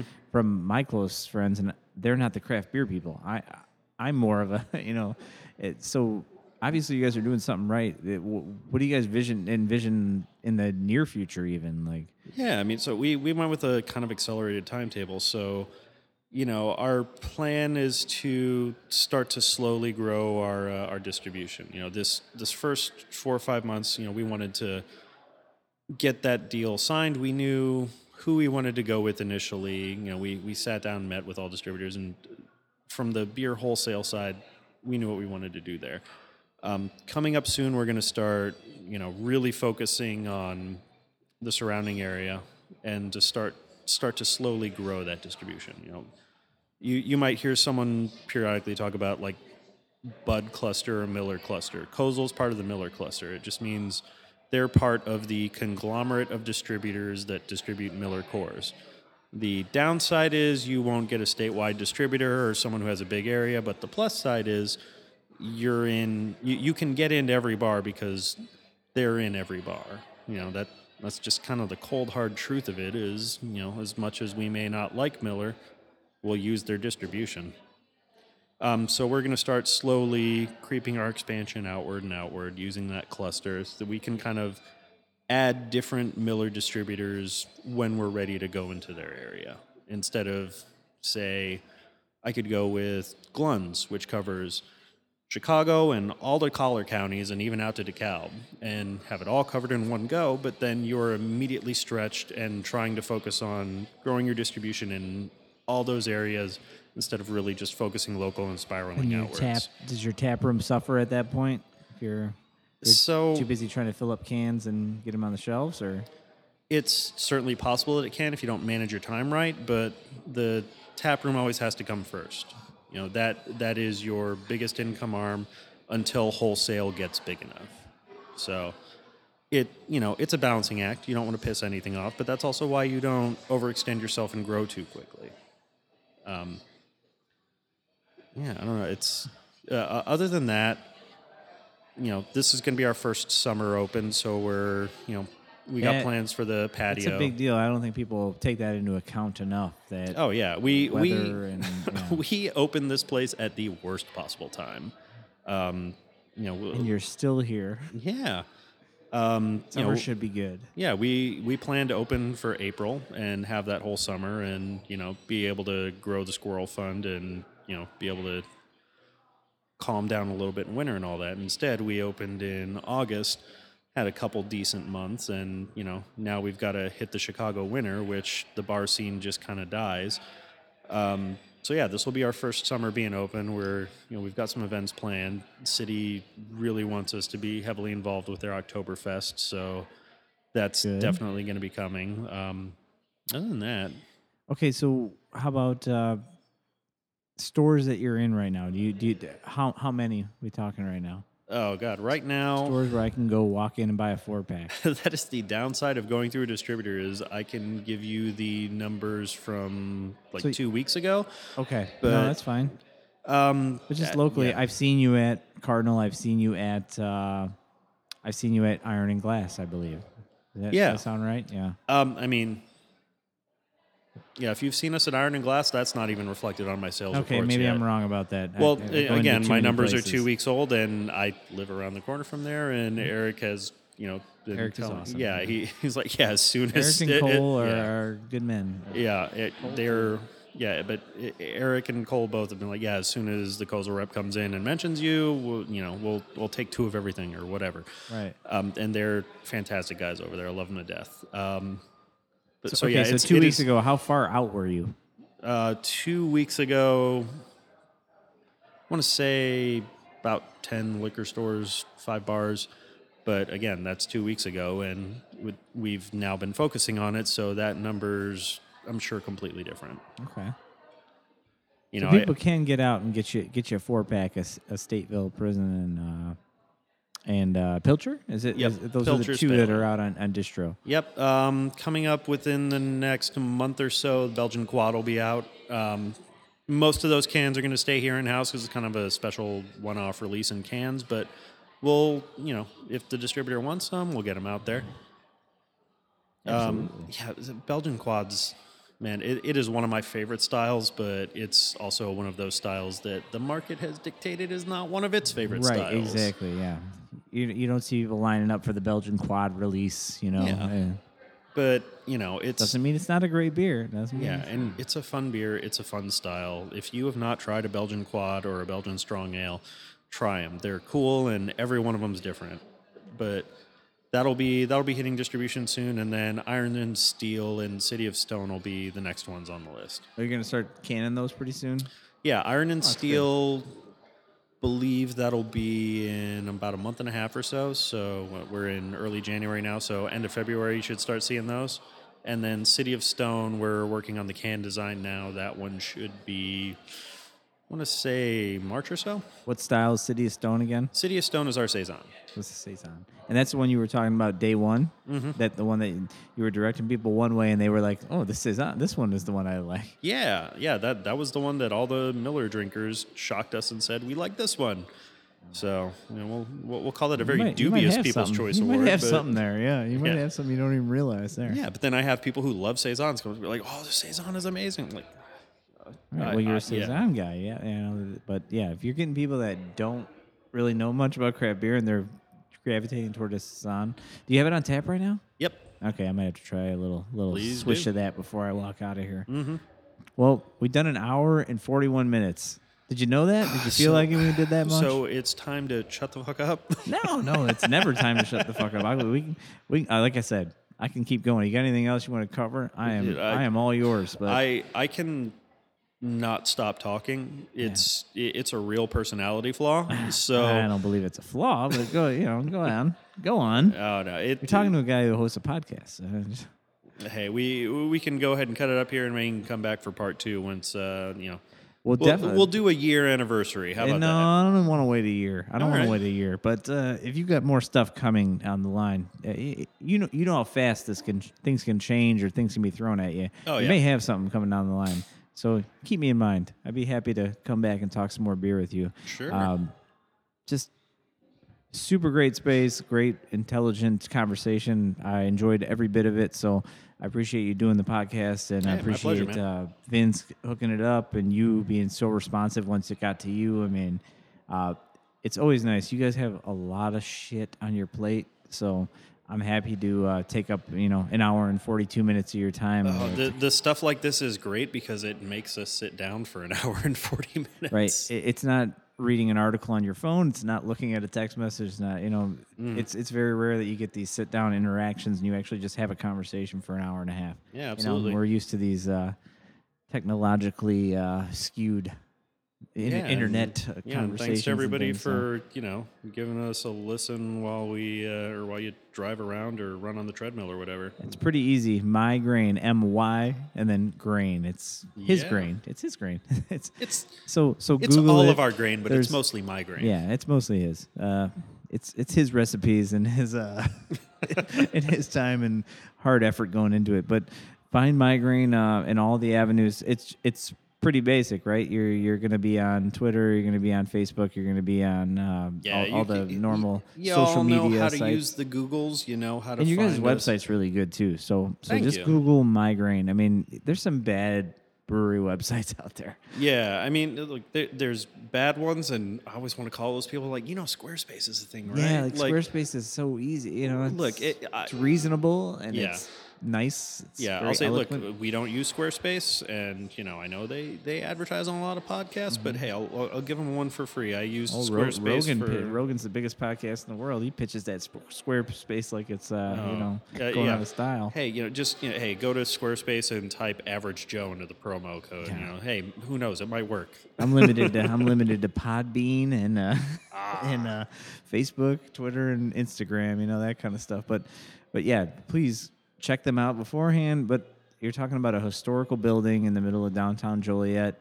I know you guys have traveled longer to get to a brewery than Yeah, uh, you know, than actually, it, out it, it kind of occurs to me. We we covered that it's the train station, right? It's the train station. Okay. That might be why you said earlier that the building vibrates every five minutes. Yeah, it's it's one of the fun things about like out here in the restaurant. Uh, unless it's empty and the music's off, you'll never hear it. But back where I am in the brewery, you know, as a brewer, you're kind of trained to listen to like for just a weird sound because a weird sound usually means something is leaking, something is going wrong, something needs your attention. Uh, but being, I'm about as close to being under the tracks as you can get. My grain room actually is under the train tracks, so it, I hear weird noises all the time. It just rumbles back there. It's crazy. It doesn't affect the beer at all, but you know, I, I have a heart attack every 20 minutes or so. Does the location affect like the clientele? Do you get like the guy that I would never be in a craft beer bar, but I just got off the train. I'm waiting for somebody to pick me up. Do you get that? Do you see that? Um, you know, we we get plenty of commuters, plenty of people who like you know. Joliet is going to be connected to St. Louis via high speed rail within the next whenever they finish it. You know, within the next year or so. So we get a lot of people who are traveling who are just waiting for someone to pick them up. Um, Kind of a cool like uh, market to have. I mean, you know, Well, you know, we also we also get people who they're going somewhere on Amtrak and they see, oh, hey, there's a brewery in the well, we're now the old train station, but across the street from the new train station. So they'll just you know show up for their train an hour early and come have some food and a couple beers. yeah, I've you, you can already picture that dude. I'm at this. Uh, I'm waiting for the train. Just a Mm-hmm. brewery right across the street. Like that's straight up beer guy vernacular right Yeah. there. Like, yeah, that that's. I mean, if I wasn't from Joliet, I might Yeah. actually be able to fathom that idea. Yeah. But I don't know. I don't know if there's a lot of places that have that. You know, I don't know if there's a lot of stops on the on the train that are gonna be able to present that same thing. You know, Yeah, it's kind of cool. I did a train brewery crawl one uh, for one of my buddy's birthdays last year, and yeah, I mean you can do it, but Thin, it's yeah. thin market. It's you know, it's you get off the train and you'll probably have to walk for 15 minutes, but you can do it. But again, I'm not. I'm literally not sitting here kissing your ass. The beer is amazing. Uh, the conversation was was just as good. Uh, I, I honestly really appreciate you sitting down and taking time. I understand that you guys have a lot to do and a lot of uh, things riding on it. So I appreciate you taking a minute to sit down and talk to me. We'll get the episode up and we'll get people listening. Awesome, thanks, man. All right. Again, we're sitting here at MyGrain in downtown Joliet. Train station. I don't really. I mean, type in MyGrain to your Google. If you really need an address, then that's that's more of Yeah, a you a- problem than a me problem. But type in MyGrain M Y. G R A I N dot com, or just type it into Google Maps. Um, come out here and try their beer in more. uh, Not just their beer. You got food. It's not, Yeah. a, not a normal. I think you guys are my first place with the food. So so get out here, please, and uh, share the podcast, subscribe, listen. We're on everything. We're on uh, Twitter. We're on Instagram. I'll be sharing it on Facebook. Uh, MyGrain's on all the normal normal social media spots and new t- as of today, Stitcher. We're on Stitcher Radio to get your podcast. So it's been Average Joe's Above Average Beer podcast with uh, Daniel Rosenberg. Uh, Daniel, tell everybody good night. Good night. All right, take care. Bye.